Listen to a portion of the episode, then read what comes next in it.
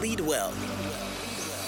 Welcome to the Lead Well podcast, where we're growing the whole leader, sharpening leadership skills while strengthening the heart in leadership. Let's lead well.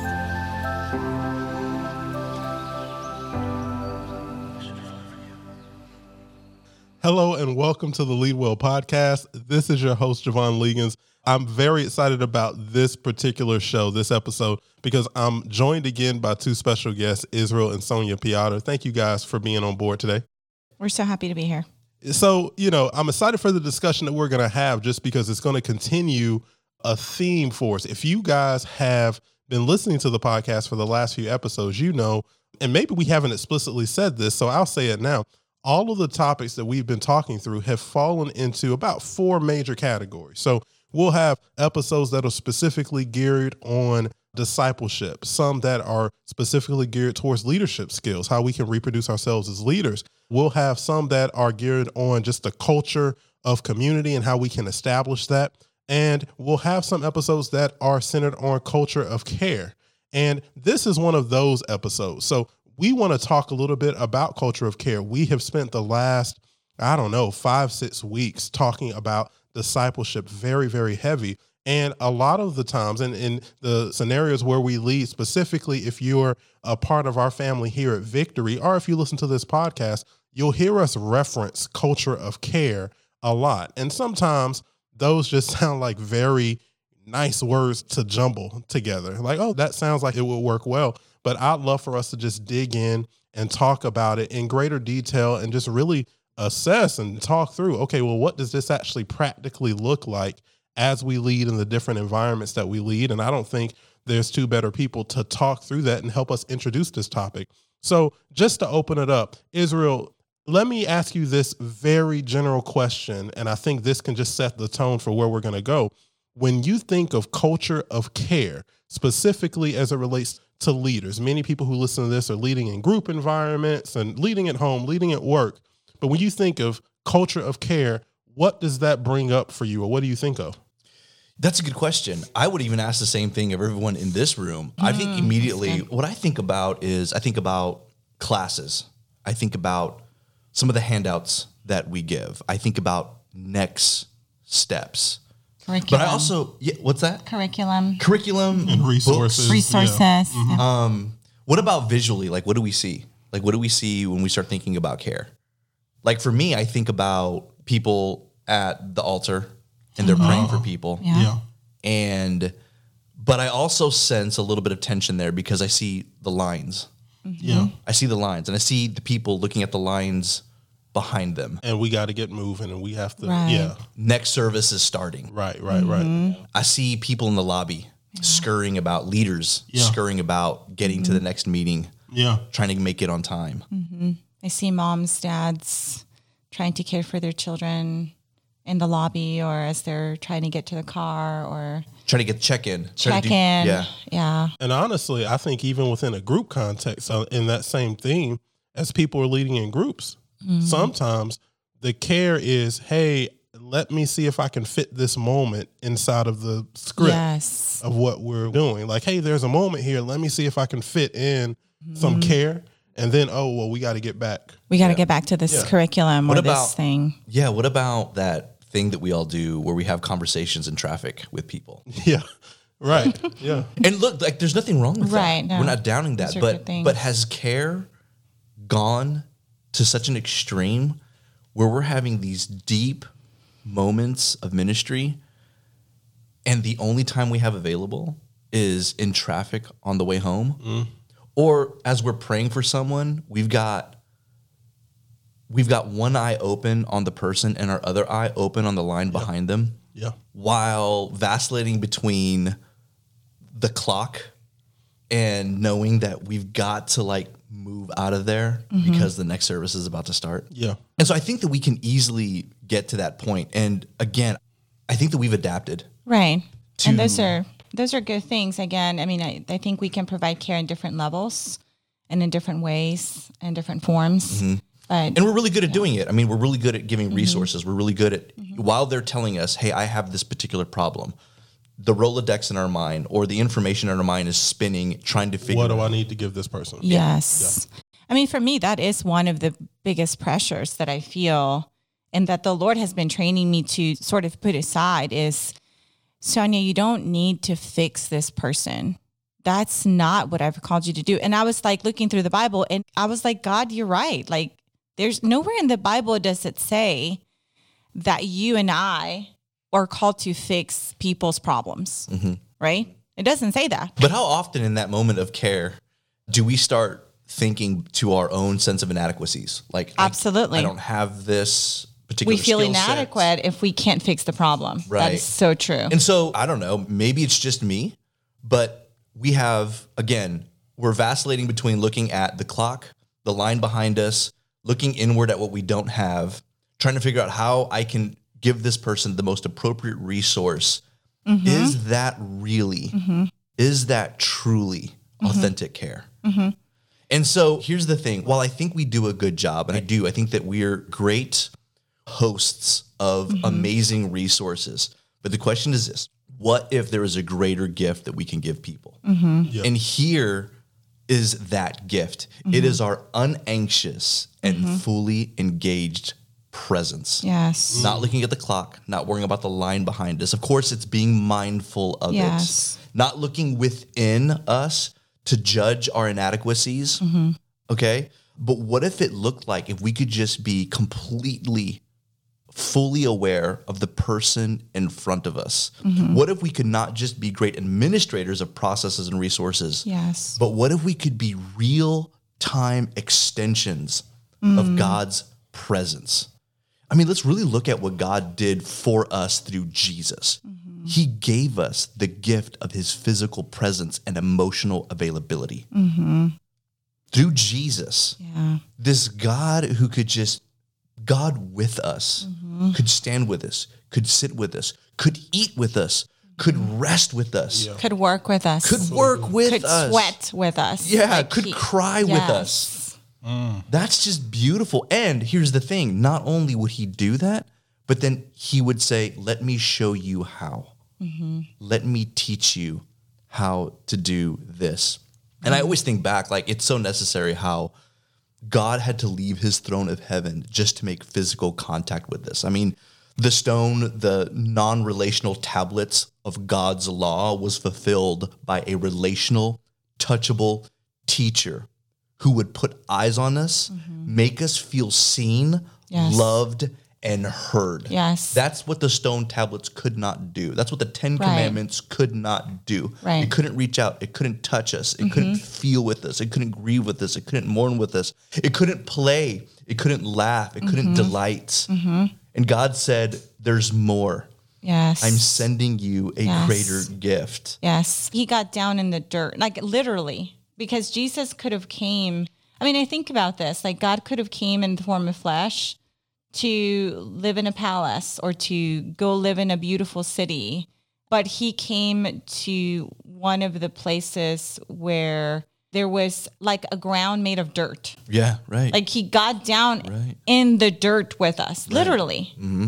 Literally. to experience pain.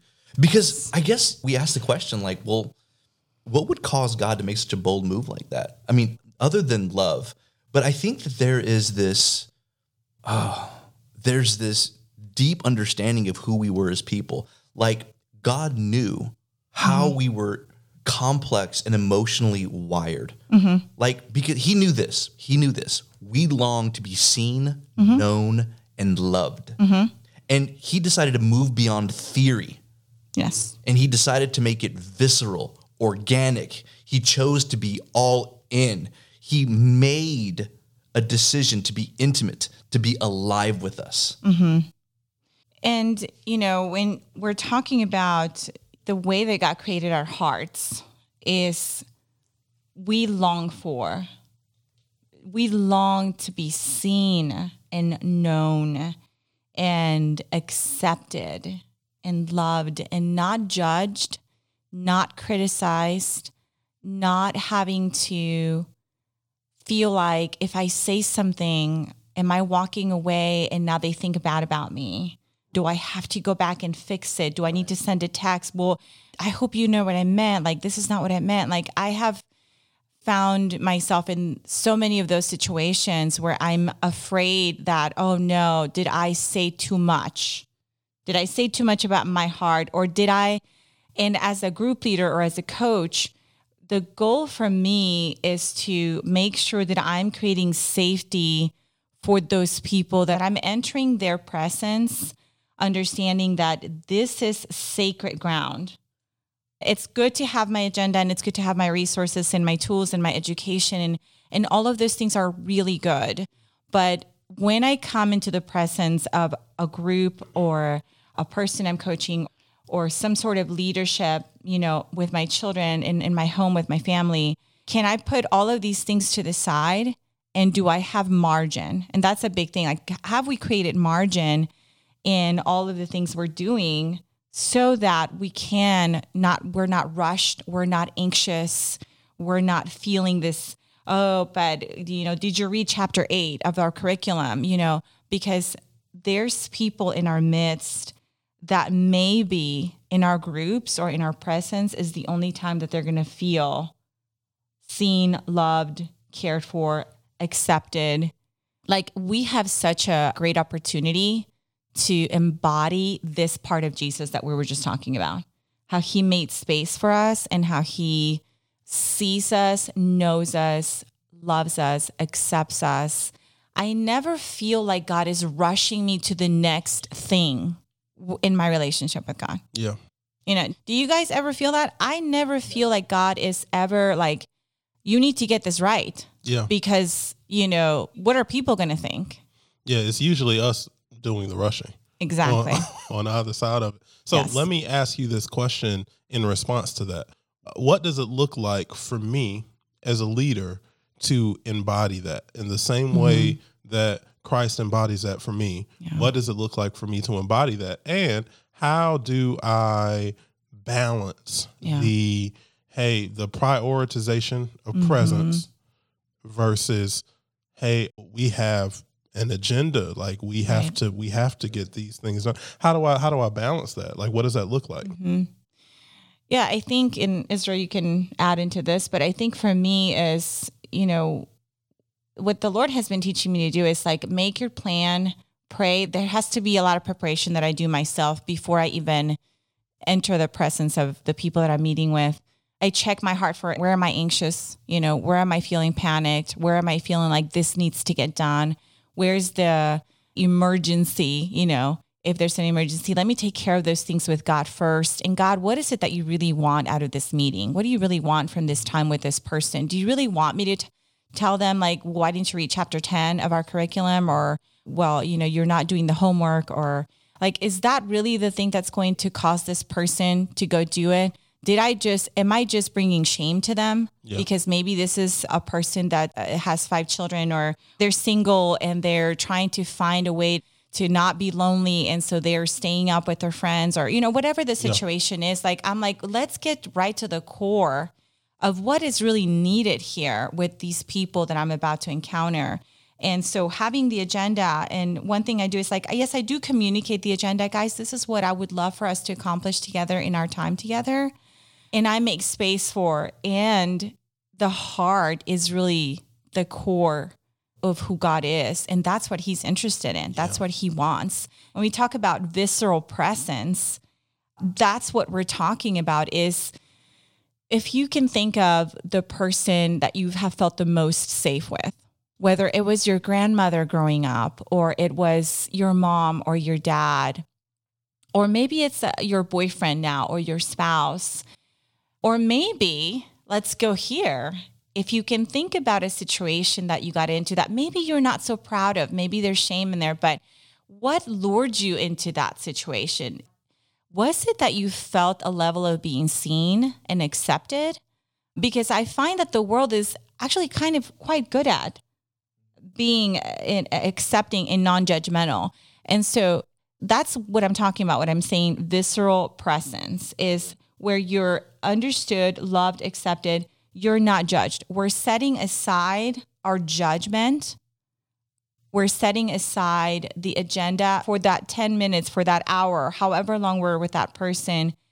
enough to create enough safety for them to feel like I can say what I need to say. I can talk to this pastor, I can talk to this leader. I can say to them, you know, I'm in an affair or you know, I have a porn addiction or I'm going through grief or I just experienced betrayal, my best friend betrayed me or whatever it is that they're going to be joined in that experience and we're not going to try to fix them Yeah. because who wants to be a project? I don't want to be a project, right? And I think even Israel, as we were talking about, like our experiences, you know, t- 20 years ago when we got saved and we came into the church, you know, throughout the years, I started feeling like, so part of me is accepted.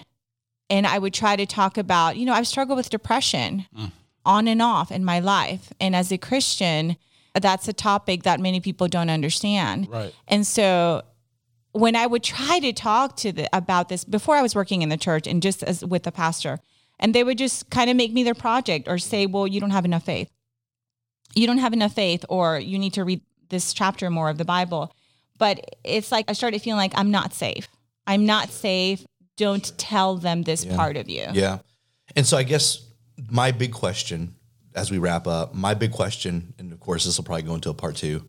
My big question is this what if we moved beyond caring with our heads, mm-hmm. beyond caring through theory, and we moved in as being living extensions of God's love? That we just demonstrated patience, mm. long suffering. Mm-hmm. We demonstrated clear, visceral presence. Mm-hmm. And as we do that, okay, as we clear the ground for the landing of God's presence, that ground that we're standing on becomes sacred. Yes. Yeah. Yes. And let's see what happens Yes. there. Yes. And in that is where Jesus does the work. Yeah. We're just simply joining him. We're becoming the physical presence for him to embody us.